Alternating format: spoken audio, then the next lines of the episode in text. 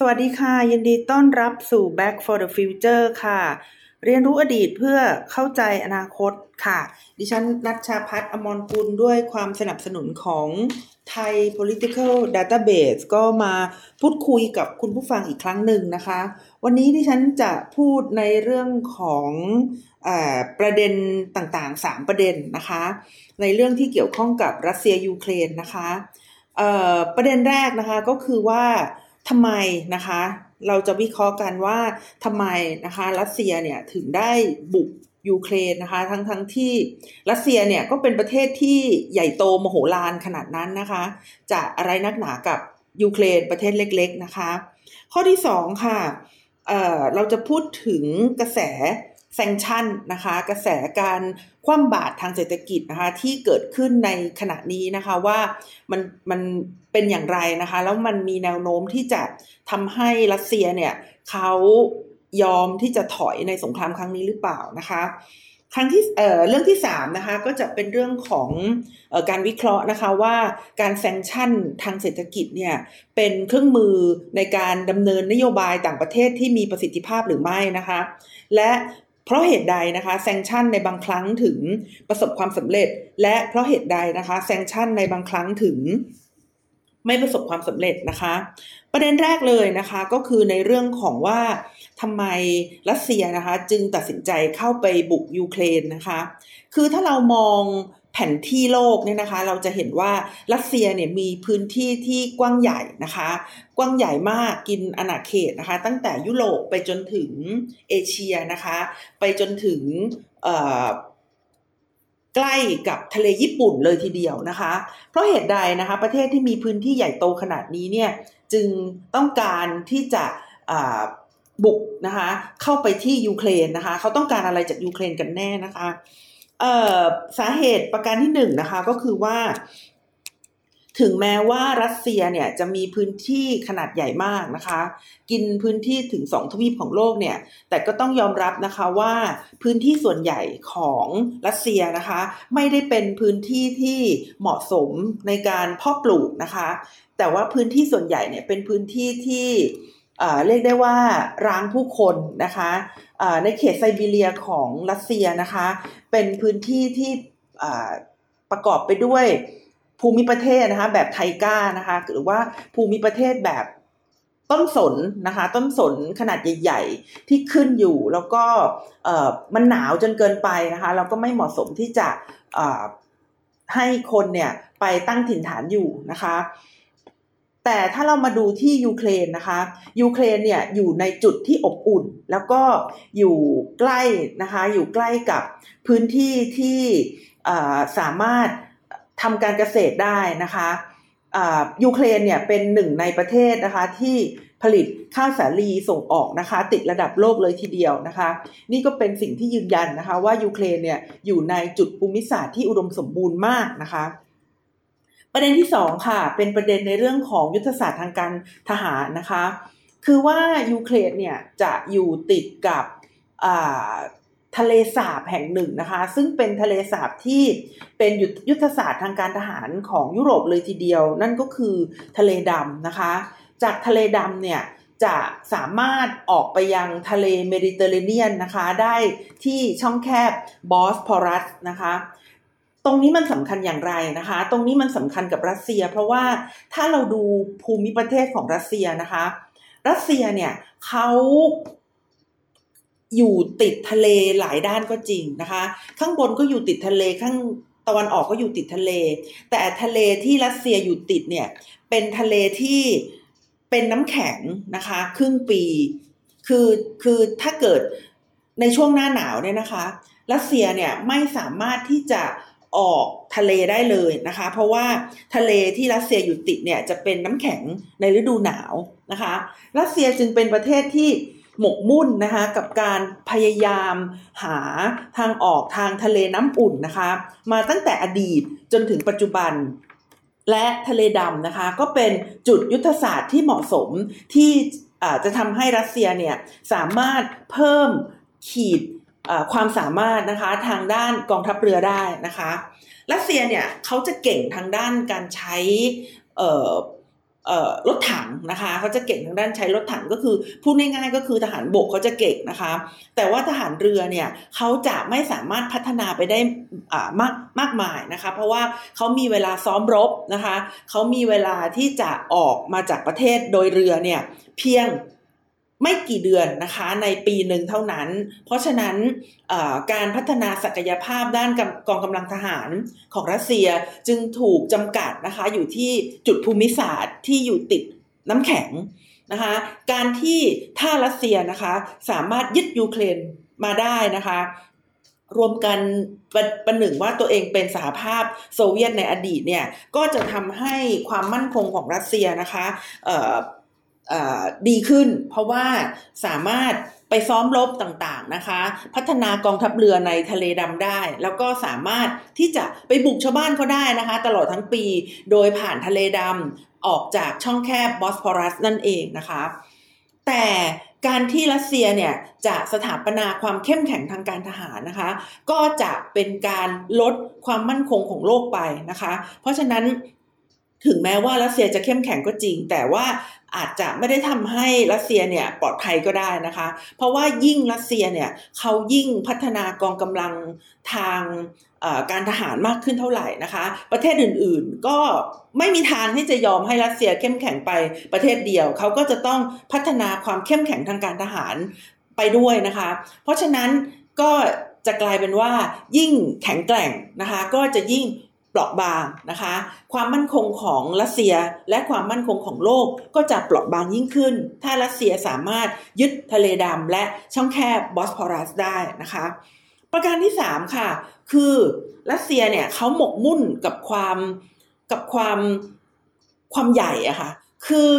รัสเซียเนี่ยไม่ชอบนะคะไม่เคยชอบเลยที่จะให้ประเทศที่มีระบอบการปกครองที่แตกต่างจากตัวหรือให้ประเทศที่มีลักษณะที่ไม่สามารถควบคุมได้นะคะอยู่ใกล้มอสโกมากเกินไปนะคะมอสโกก็คือศูนย์กลางทางการบริหารของประเทศนะคะถ้าเกิดให้ยูเครนนะคะเข้าไปร่วมกับ EU นะคะหรือว่าเข้าไปร่วมกับ NATO เนี่ยเขาจะมีความรู้สึกว่าคนที่อยู่ใกล้ๆบ้านเนี่ยไม่ใช่มิตรของฉันแล้วนะคะเขาก็จะรู้สึกไม่มั่นคงปลอดภัยนะคะประวัติศาสตร์ของรัสเซียนะคะตั้งแต่อดีตจนถึงปัจจุบันเนี่ยจึงเป็นประวัติศาสตร์นะคะของการรุกรานนะคะของการที่จะทำให้ประเทศเพื่อนบ้านเนี่ยอ่อนแอแล้วก็รับฟังรัสเซียนะคะให้ได้มากที่สุดนะคะตัวอย่างที่เห็นชัดๆนะคะก็คือโปแลนด์นะคะโปแลนด์เนี่ยเป็นประเทศที่น่านับถือมากนะคะคือตั้งแต่อดีตจนถึงปัจจุบันเนี่ยโปแลนด์เนี่ยเขาพยายามต่อสู้นะคะเพื่อเอกราชนะคะเพื่ออำนาจนะคะของประเทศของเขามาโดยตลอดนะคะคือก่อนหน้านี้เนี่ยโปแลนด์เขาเคยเป็นลักษณะของCommonwealth นะคะ Commonwealth ก็คือการรวมตัวกันอย่างหลวมๆนะคะที่อาจจะมีศูนย์กลางทางอำนาจนะคะซึ่งเยอรมันก็เคยคล้ายๆลักษณะนี้นะคะเป็นConfederation นะคะก็คือ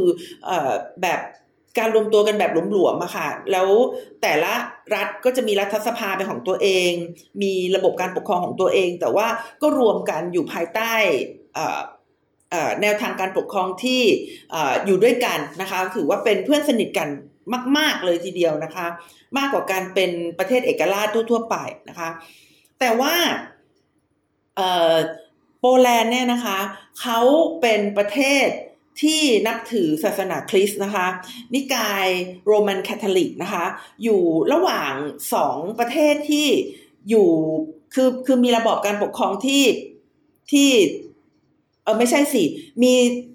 ลัทธิศาสนาที่ต่างกันนะคะก็คือเยอรมันทางตะวันตกนะคะตรงนั้นน่ะจะเป็นโปรเตสแตนต์นะคะแล้วก็รัสเซียทางตะวันออกซึ่งจะเป็นโรมันคาทอลิกนะคะด้วยความที่มีความแตกต่างทางศาสนาและการต่อสู้ทางศาสนาเนี่ยเป็นการต่อสู้ซึ่งเกิดขึ้นมาตลอดประวัติศาสตร์ของยุโรปนะคะทำให้โปแลนด์เนี่ยจะต้องต่อสู้อย่างมากนะคะในช่วงหลายศตวรรษที่ผ่านมาและรัสเซียนะคะกับเยอรมันเนี่ยเขาเป็นญาติกันนะคะตั้งแต่สมัยพระนางเจ้า ใครนะของเยอรมัน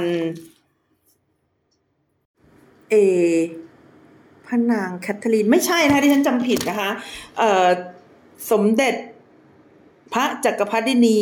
แห่งรัสเซียนะคะสมเด็จพระนางเจ้าแคทเธอรีนมหาราชนะคะแห่งรัสเซียไม่ใช่เยอรมันนะคะแห่งรัสเซียคนนี้ก็เป็นคนสำคัญนะคะที่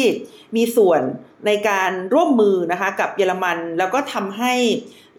โปแลนด์เนี่ยนะคะประสบปัญหาแล้วก็แตกออกเป็นเสี่ยงๆนะคะโปแลนด์ในช่วงคองเกรสของเวียนนานะคะเป็นโปแลนด์ที่ถูกแบ่งแยกนะคะออกเป็นอาณาจักรเล็กๆนะคะแล้วเขาก็ไม่เคยหยุดยั้งนะคะที่จะเรียกร้องเอกราชนะคะแล้วก็สิทธิในการปกครองตัวเองเลยเขาก็พยายามต่อสู้มาหลายครั้งนะคะแต่ว่าเนื่องจากว่าก็แพ้ในเรื่องของกองกำลังทางการทหารนะคะก็คือถูกปราบปรามนั่นแหละแต่ว่าเขาก็ไม่ยอมแพ้นะคะในที่สุดเขาก็สามารถกลายเป็นประเทศขึ้นมาได้นะคะถ้าใครสนใจเนี่ยเราก็ไปอ่านประวัติของประเทศโปแลนด์นะคะก็จะรู้สึกว่าน่านับถือนะคะในความเป็นโปแลนด์มากเลยทีเดียวนะคะด้วยความที่รัสเซียเนี่ยเขาเป็นอย่างนี้มาตั้งแต่อดีตนะคะเขาไม่อยากจะอยู่ใกล้ประเทศใหญ่นะคะเขาก็เลยพยายามที่จะไปยึดนะคะไปสร้างนะคะไปสร้างเขตอำนาจของตัวเองเนี่ยอยู่เสมอนะคะแต่ว่าสิ่งนี้ในที่สุดแล้วมันก็กลายเป็นสิ่งที่ทำลายความมั่นคงของตัวเองอยู่ดีนะคะเพราะว่าอะไรเพราะว่าการที่รัสเซียนะคะพยายามที่จะขยายประเทศออกไปเรื่อยๆเนี่ยมันได้ไปกินอาณาเขตของดินแดนนะคะที่พูดภาษาหรือว่ามีศาสนานะคะที่ต่างจากหัวใจของรัสเซียเองซึ่งเป็นกรีกออร์โธดอกซ์นะคะแล้วก็ใช้ภาษารัสเซียเนี่ยพอเขาไปกินอาณาเขตพวกนี้เยอะๆนะคะมันเลยทำให้เกิดการต่อต้านนะคะแล้วก็เกิดสงครามนะคะในบริเวณชายแดนของรัสเซียดังนั้นการที่จะมีอาณาเขตที่ใหญ่โตนะคะแต่ว่าประชากรในดินแดนเหล่านั้นเนี่ยนับถือศาสนาที่ต่างไปมีภาษาที่ต่างไปมีประวัติศาสตร์และมีความทรงจำนะคะที่ไม่เหมือนคนในมอสโกเนี่ยวิธีเดียวที่จะคุมเขาได้ก็คือการใช้สงครามนะคะการใช้กองกำลังซึ่งการใช้กองกำลังและการใช้สงครามเนี่ยเป็นต้นทุนที่สูงมากนะคะมันไม่ได้ราคาถูกแล้วก็ไม่ใช่ทุกครั้งที่จะได้ผลตอบแทนที่คุ้มค่านะคะเพราะฉะนั้นความต้องการที่จะใหญ่โตของรัสเซียเพื่อที่จะปกป้องความมั่นคงของตัวเองเนี่ยตั้งแต่อดีตจนถึงปัจจุบันจึงกลายเป็นปัญหาที่ทำให้รัสเซียเนี่ยไม่มั่นคงอ่อนแอใหญ่แต่ตัวและไม่มีศักยภาพทางการทหารนะคะตรงจุดๆนี้เนี่ยมันสะท้อนให้เห็นนะคะว่าทำไมระยะเวลาที่ผ่านไปนะคะกว่า1เดือนแล้วเนี่ยแต่ว่ารัสเซียนะคะยังไม่สามารถที่จะกำราบหรือว่ายึดยูเครนได้ทั้งหมดนะคะทั้งที่ถ้าเปรียบเทียบเนี่ยเอากองกำลังมาวัดกันตัวต่อตัวแล้วเนี่ยโหรัสเซียนี่เขาเหนือกว่าอย่างมากนะคะเพราะเขาเป็นมหาอำนาจทางการทหารอันดับ2ของโลกนะคะคือถ้าเขาบุกเต็มรูปแบบนะคะเข้าใส่ประเทศที่มีงบประมาณทางการทหารเพียงแค่ 10% ของประเทศตัวเองเนี่ยก็คือยูเครนเนี่ยนะคะมันต้องจัดการให้เสร็จแบบสายฟ้าแลบสิคะต้อง2วันหรือ4วันอย่างที่ตอนแรกโฆษณาไว้สิคะแต่มันไม่ใช่อย่างนั้นนะคะสิ่งที่เกิดขึ้นเนี่ยมันไม่ใช่เป็นไปตามอย่างที่ผู้คนคาดหวังนะคะเพราะว่าคนยูเครนเนี่ยเขาใจสู้จริงๆนะคะเขาสู้ไม่ถอยจริงๆนะคะแม้กระทั่งตอนแรกเนี่ยประธานาธิบดีเชเลนสกี้ของยูเครนเนี่ยเขาจะกังวลนะคะเรื่องน่านฟ้านะคะเพราะว่าเขาไม่ได้มีกองกำลังทางอากาศนะคะเหมือนที่รัสเซียมีแต่พอเอาเข้าจริงๆนะคะกลายเป็นว่าเครื่องบินนะคะแล้วก็เฮลิคอปเตอร์นะคะที่จะใช้ลำเลียงกำลังพลเนี่ยเพื่อที่จะบุกยึดนะคะเมืองเคียฟเนี่ยนะคะถูกยูเครนเนี่ยยิงตกลงมานะคะเป็นจำนวนมากมันเลยทำให้ ความหวาดกลัวนะคะที่มีต่อกองทัพรัสเซียเนี่ยมันลดน้อยลงนะคะก็ในที่สุดแล้วนะวันนี้นะคะวันที่29มีนาคมนะคะแนวรบของรัสเซียก็ยังไม่สามารถยึดยูเครนนะคะได้อย่างเด็ดขาดเลยนะคะอันนั้นก็จะเป็นสาเหตุนะคะแล้วก็ดิฉันวิเคราะห์ให้ฟังด้วยนะคะว่าความพยายามที่จะรักษาความมั่นคงของรัสเซียเนี่ยในที่สุดแล้วมันได้ทำให้เกิดความไม่มั่นคงของประเทศนะคะทีนี้ประเด็นที่สองค่ะจะไปพูดในเรื่องของการแซงชั่นนะคะหรือว่าการคว่ำบาตรทางเศรษฐกิจนะคะคือถึงแม้ว่านาโต้จะไม่สามารถส่งกองกำลังตัวเองเข้าไปช่วยยูเครนได้นะคะตอนนี้ส่งได้แต่อาวุธเนี่ยนะคะแต่เราก็เห็นว่าในช่วงที่ผ่านมาเนี่ยชาวยุโรปนะคะแล้วก็อเมริกันนะคะแล้วก็อีกหลายๆประเทศในโลกเลยทีเดียวอย่างเช่นสิงคโปร์เนี่ยนะคะเขาจริงจังกับการสนับสนุนยูเครนอย่างไม่น่าเชื่อนะคะแรงกดดันนี้นะคะทำให้ประเทศต่างๆเนี่ยเขาไม่ใช่เพียงส่งกำลังใจนะคะแต่ว่าส่งความช่วยเหลือนะคะทางเศรษฐกิจนะคะไปช่วยยูเครนนะคะมันสะท้อนมาจากการที่ธุรกิจนะคะเขาได้ร่วมมือกับรัฐนะคะในการคว่ำบาตรรัสเซียนะคะซึ่งแม้แต่เยอรมันนะคะที่มีหลักการที่ไม่ส่งอาวุธออกนอกประเทศนะคะหรือเอาง่ายๆสวิตเซอร์แลนด์เนี่ยที่ชูประเด็นเรื่องความเป็นกลางมาโดยตลอดนะคะยังต้องหักหลักการของตัวเองเลยนะคะตรงนี้มันหมายความว่าอย่างไรนะคะการเซ็นชั่นเนี่ยนะคะมันเป็นเครื่องมือในการดำเนินการทางการทูตนะคะของประเทศมหาอำนาจนะคะคือถ้าคุณเป็นประเทศยากจนคุณไปเซ็นชั่นใครก็ไม่มีประโยชน์นะคะคือหลักการข้อแรกก็คือคุณต้องเป็นชาติมหาอำนาจนะคะคุณต้องมีตังค์นิดนึงนะคะคุณถึงจะไปเซ็นชั่นหรือว่าไปคว่ำบาตรทางเศรษฐกิจนะคะได้เพราะว่าการแซงชั่นเนี่ยมีเป้าหมายคือทำให้ประเทศที่ถูกแซงชั่นนะคะประสบปัญหาการแลกเปลี่ยนทางเศรษฐกิจนะคะถามว่าสหรัฐอเมริกาเนี่ยเขาใช้การแซงชั่นเยอะไหมนะคะเยอะทีเดียวนะคะดิฉันไปหาข้อมูลมานะคะในสมัยช่วงท่านประธานาธิบดีโอบามานะคะสมัยแรกนะคะได้มีการแซงชั่นนะคะถึงปีละ500 entity เขาเรียกว่า entity หรือว่าเป็นอาจจะเรียกว่าเป็นหน่วยงานหรือเป็นองค์กรอะไรต่างๆเหล่านี้นะคะซึ่งเขาจะใช้นโยบายแซงชั่นเนี่ยกับ entity นะคะที่มีปัญหาในเรื่องของการละเมิดสิทธิมนุษยชนนะคะหรือว่าการละเมิดพันธกรณีนะคะในการเผยแพร่อาวุธนิวเคลียร์นะคะหรือว่าประเทศที่มีปัญหาในการระรานประเทศอื่นนะคะต่อมานะคะในยุคของประธานาธิบดีทรัมป์นะคะการแซงชั่นก็ได้เพิ่มเป็นปีละ 1,000 แห่งนะคะซึ่งสิ่งที่เราเห็นจากสงครามยูเครนนะคะสงครามที่รัสเซียเนี่ยบุกเข้ายูเครนเนี่ยมันทำให้เห็นว่านะคะสงครามเนี่ยมันไม่ใช่เป็นเรื่องแค่ geopolitics หรือว่าภูมิรัฐศาสตร์นะคะแต่ว่าสงครามครั้งนี้เนี่ยเป็นสงครามภูมิเศรษฐศาสตร์ด้วยนะคะเป็นสงครามภูมิเศรษฐศาสตร์นะคะเพราะว่าการแซงชั่นครั้งนี้นะคะมันเยอะและมันใหญ่โคตรเลยนะคะเอาที่ดิฉันพยายามรวบรวมมาในช่วง 2-3 สัปดาห์ที่ผ่านมาเนี้ยนะคะว่าเขาแซงชั่นอะไรกันบ้างแต่จริงๆเขาแซงชั่นแต่วันที่27กุมภาแล้วนะคะคือเขาบุกวันที่24แล้วก็เริ่มแซงชั่นตั้งแต่วันที่27กุมภาแล้วนะคะลองมาดูนะคะอย่างเช่น1นะคะมีการตัดธนาคารสำคัญของรัสเซียนะคะออกจากระบบการเงินโลกหรือว่าSwift นะคะ2นะคะก็คือการบล็อกนะคะการส่งออกสินค้าเทคโนโลยีนะคะหรือว่าการถ่ายทอดเทคโนโลยีนะคะไปให้รัสเซียนะคะ3นะคะควบคุมสินทรัพย์ต่างประเทศให้กับกลุ่มออลิแกคหรือว่ากลุ่มคนรวยนะคะกลุ่มคนมีรวยและมีอำนาจนะคะในรัสเซียนะคะ4นะคะเพิกถอนสนธิสัญญาทางการค้าที่มีกับรัสเซียนะคะ5ห้ามสายการบินรัสเซียนะคะบินในเขตแอตแลนติกเหนือนะคะ6นะคะจำกัดนะคะจำนวนการส่งออกน้ำมันที่รัสเซียนะคะที่จะส่งไปให้กับสหรัฐอเมริกาและ สหราชอาณาจักรนะคะ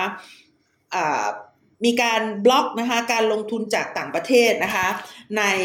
พื้นดินนะคะของรัสเซียด้วยนะคะแล้วก็มีการแช่แข็งเงินนะคะ403นะคะ 403,000 ล้านนะคะหรือว่า 430,000 ล้านนะคะจาก 630,000 ล้านนะคะในธนาคารกลางรัสเซียนะคะตอนนี้ผลดิฉันก็ไม่รู้จริงๆว่าเป็นอย่างไรนะคะเพราะว่าเห็นรัสเซียเขาบอกเขาอยู่ได้แต่ดิฉันก็ไม่แน่ใจว่าข่าวที่ออกมามันจะจริงหรือเปล่านะคะมันคือเป็นการตัดประเทศที่มี GDP ระดับที่11ของโลกนะคะออกไปจากโลกาภิวัตน์เลยทีเดียวนะคะไม่รู้ว่าใหญ่หรือเปล่าแหละแต่ว่าอันดับที่1ของโลกมันครึ่ง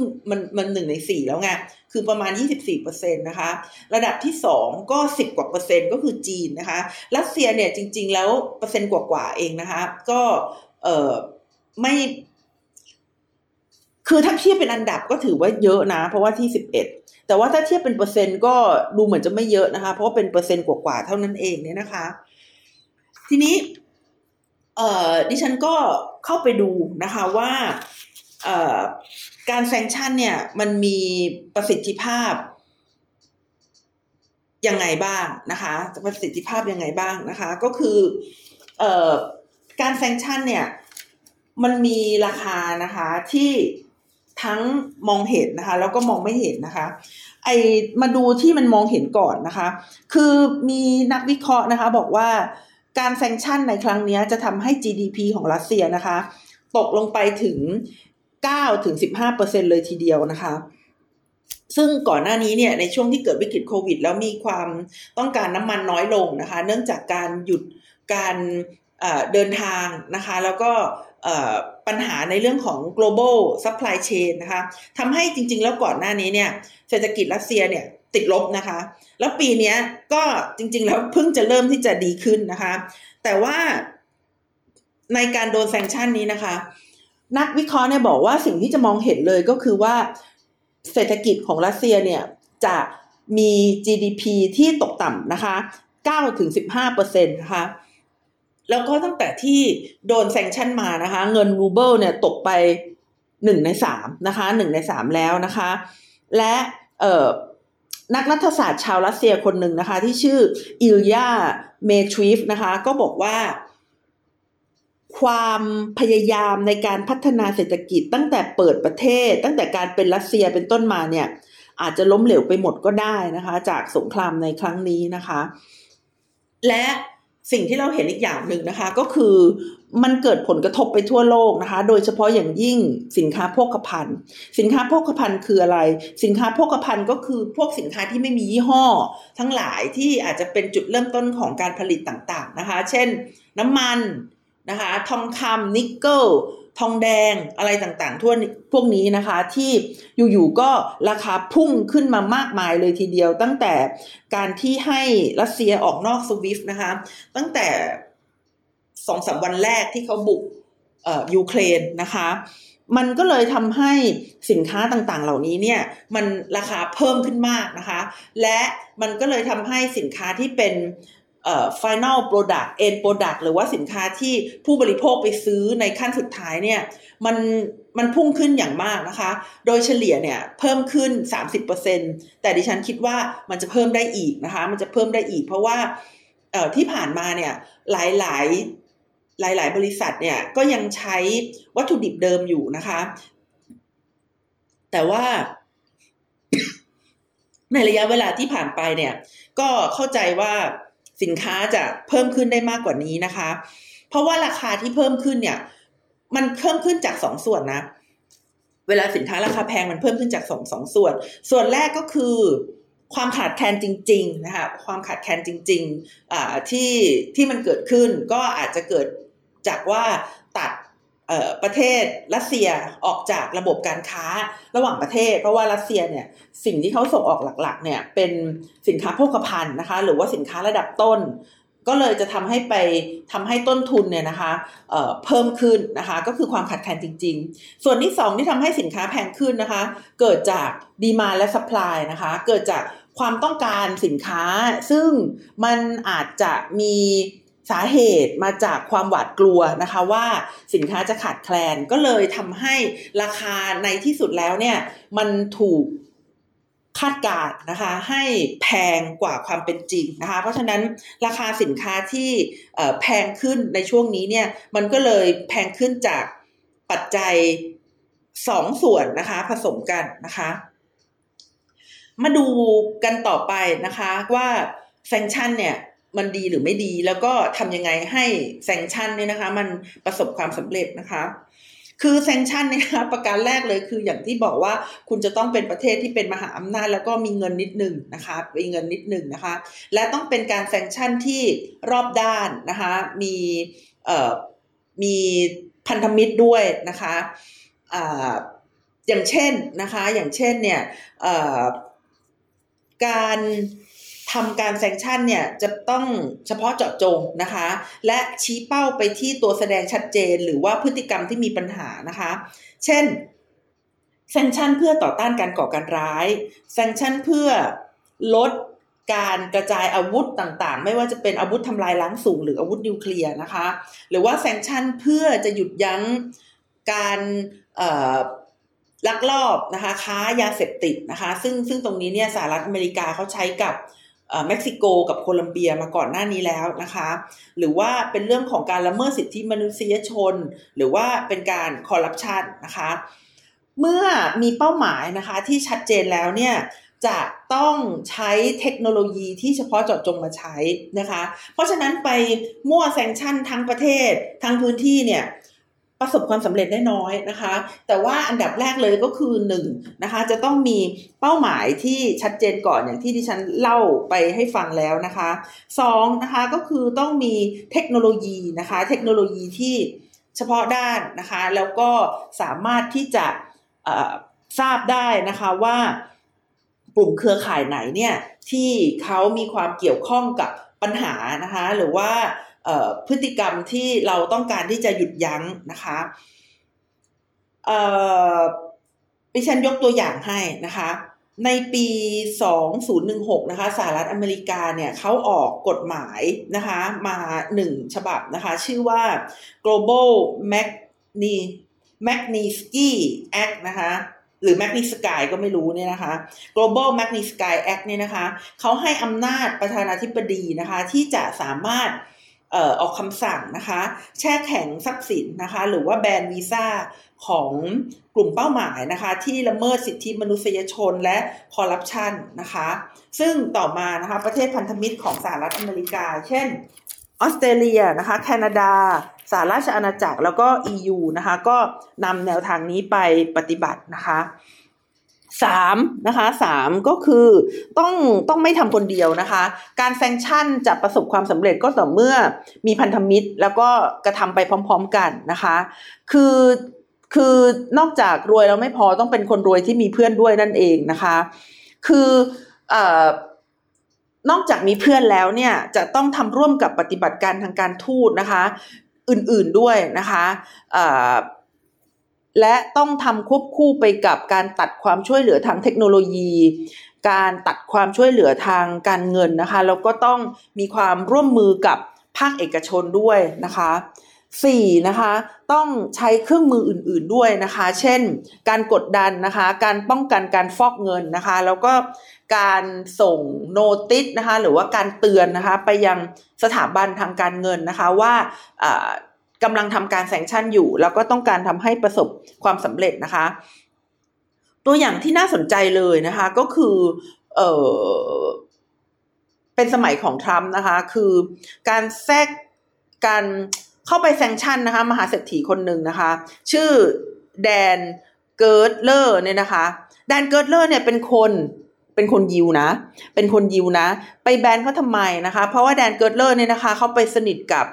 โจเซฟกาลิบ้าเนี่ยนะคะโจเซฟกาลิบ้านี่เป็นใครนะคะโจเซฟกาลิบ้าเนี่ยก็คือประธานาธิบดีของประเทศคองโกนะคะคือโจเซฟกาลิบ้าก็ทำอะไร เขาพยายามที่จะสมัครเป็นประธานาธิบดีสมัยที่3นะคะ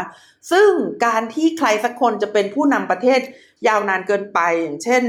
คนที่เป็นนายกรัฐมนตรีเกิน8ปีอะไรประมาณนี้นะคะมัน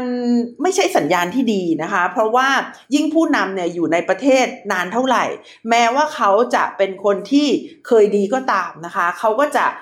กลายเป็นคนที่ไม่ดีนะคะได้เพราะว่าเขาจะอยู่ในอำนาจแล้วก็เหลิงนะคะแล้วก็ไม่รับฟังเสียงของประชาชนนะคะทีนี้เกิร์ตเลอร์เนี่ยเขาสนิทกับกาบิล่าเพราะว่าเขาเป็นพ่อค้านะคะขายของให้กับกาบิล่านะคะกับบริษัทยักษ์ใหญ่ต่างๆในโลกนะคะแล้วกาบิล่าเขาขายอะไรนะคะเขาขายพวกแร่ธาตุนะคะคือเขาขุดแร่ธาตุก็เหมือนกับไปขโมยแร่ธาตุที่ควรจะเป็นของประชาชนคองโกนะคะไปปลนเปลือยคนรวยๆนะคะในประเทศคองโกนั่นเองนะคะเมื่อนั้นนะคะที่กฎหมายตัวนี้แหละนะคะกฎหมาย Global Magnitsky หรือ Magnitsky Act เนี่ยนะคะเขาต้องการที่จะไม่ให้มีดีลที่กฎหมายที่ผิดกฎหมายแล้วก็ผิดมนุษยธรรมนะคะในคองโกนะคะเขาทำการแซงชั่นเครือข่ายธุรกิจนะคะของประธานาธิบดีกาบิล่านะคะแล้วก็19บริษัทนะคะและในปีถัดมานะคะก็ยังแซงชั่นบริษัทของเกตเลอร์นะคะโดยใช้เครือข่ายนะคะการบังคับใช้อาชญากรรมทางการเงินนะคะแล้วก็ทางการคลังด้วยนะคะร่วมกับ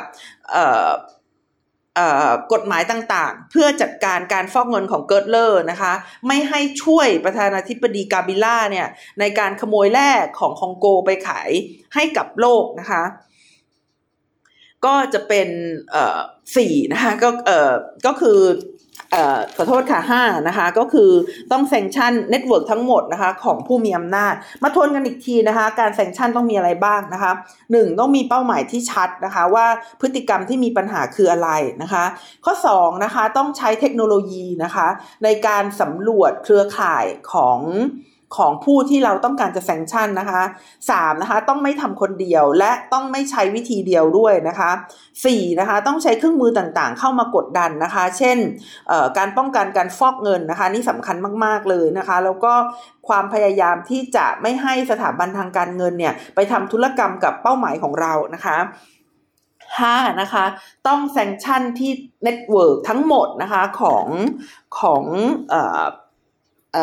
กลุ่มเป้าหมายนะคะเป้าหมายของเรานะคะ6นะคะเวลาที่จะแซงชั่นนะคะต้องมีการทบทวนนะคะแล้วก็ปรับนะคะเพื่อที่จะดูผลกระทบนะคะแล้วก็ต้องใช้เวลานะคะต้องใช้เวลาว่าเมื่อมีการแซงชั่นแล้วเนี่ยนะคะจะเป็นอย่างไรต้องมีการปรับอะไรอย่างไรบ้างนะคะซึ่งในที่สุดแล้วนะคะที่ฉันก็ไปสำรวจมาปรากฏว่ากาบิล่ายอมถอยนะคะก็เป็นการแซงชั่นที่ประสบความสำเร็จนะคะคือกาบิล่ายอมถอยไม่สมัครเป็นประธานาธิบดีในสมัยที่3นะคะแล้วก็ยังมีอีกนะคะก็คือในปี2017นะคะก็ได้ใช้วิธีการแซงชั่นนี้นะคะสหรัฐอเมริกา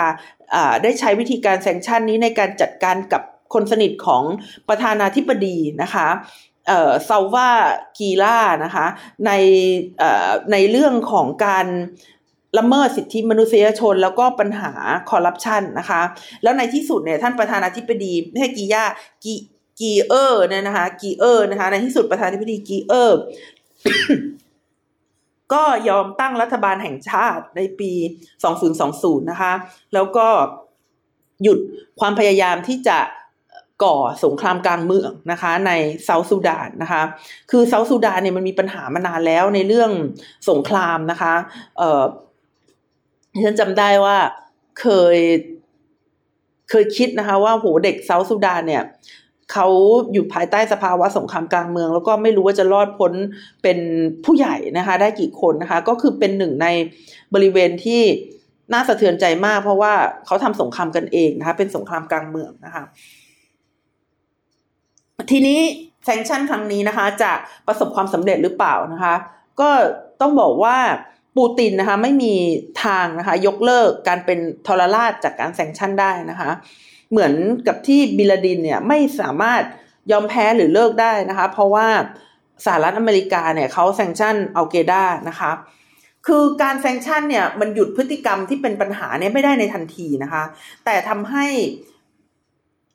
พฤติกรรมที่เป็นปัญหาเนี่ยมันอาจจะขยับได้ช้าลงนะคะหรือว่าพูดง่ายๆคือไปขัดขวางการกระทำของเขาได้ทำให้เขาทำงานได้ยากขึ้นนะคะและ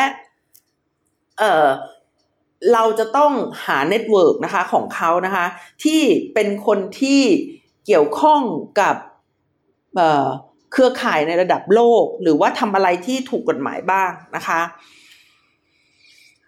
ISIS ก็เป็นกลุ่มที่โดนแซงชั่นเหมือนกันนะคะก็ทำให้กลุ่มนี้นะคะเขาเข้าไปที่ระบบการเงินนะคะยากขึ้นแล้วก็เคลื่อนย้ายเงินนะคะลำบากมากขึ้นนะคะก็อย่างที่ได้บอกนะคะว่าจะต้องประกอบไปด้วย6ประการนะคะมีเป้าหมายชัดเจนมีเทคโนโลยีนะคะต้องไม่ทำคนเดียวต้องมีเครื่องมืออื่นๆนะคะต้องแซงชั่นเน็ตเวิร์กทั้งหมดแล้วก็ปรับวิธีในการแซงชั่นอยู่เสมอนะคะตรงนี้เนี่ยดิฉันได้อ่านข่าวหนึ่งเนี่ยบอกว่าจะมีการ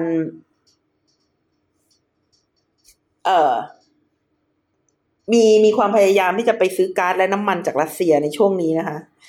โอ้ยที่ฉันฟังแล้วก็ปวดใจนะคะหรือว่าที่สถานีข่าวแห่งหนึ่งจะร่วมมือกับรัสเซียในการแถลงข่าวนะคะอันนี้ฟังแล้วก็ปวดใจคือ ยังไงก็มองหน้าโลกบ้างนะคะว่าเขาเป็นกระแสไปในทางไหนเนี่ยการฝ่าฝืนกระแสหรือว่าการที่ใช้การทูตสองหน้านะคะอาจจะไม่ใช่วิธีการที่ประสบความสำเร็จทุกๆครั้งก็ได้นะคะเพราะว่าเขาอาจจะมองว่าเราเป็นส่วนหนึ่งของเน็ตเวิร์กนะคะแล้วก็อาจจะโดนแซงชั่นไปกับเขาด้วยนะคะวันนี้นะคะดิฉันณัชชาภัทร อมรกุลค่ะก็ต้องขอลาคุณผู้ฟังไปก่อนนะคะพบกันใหม่วันจันทร์หน้าวันนี้สวัสดีค่ะ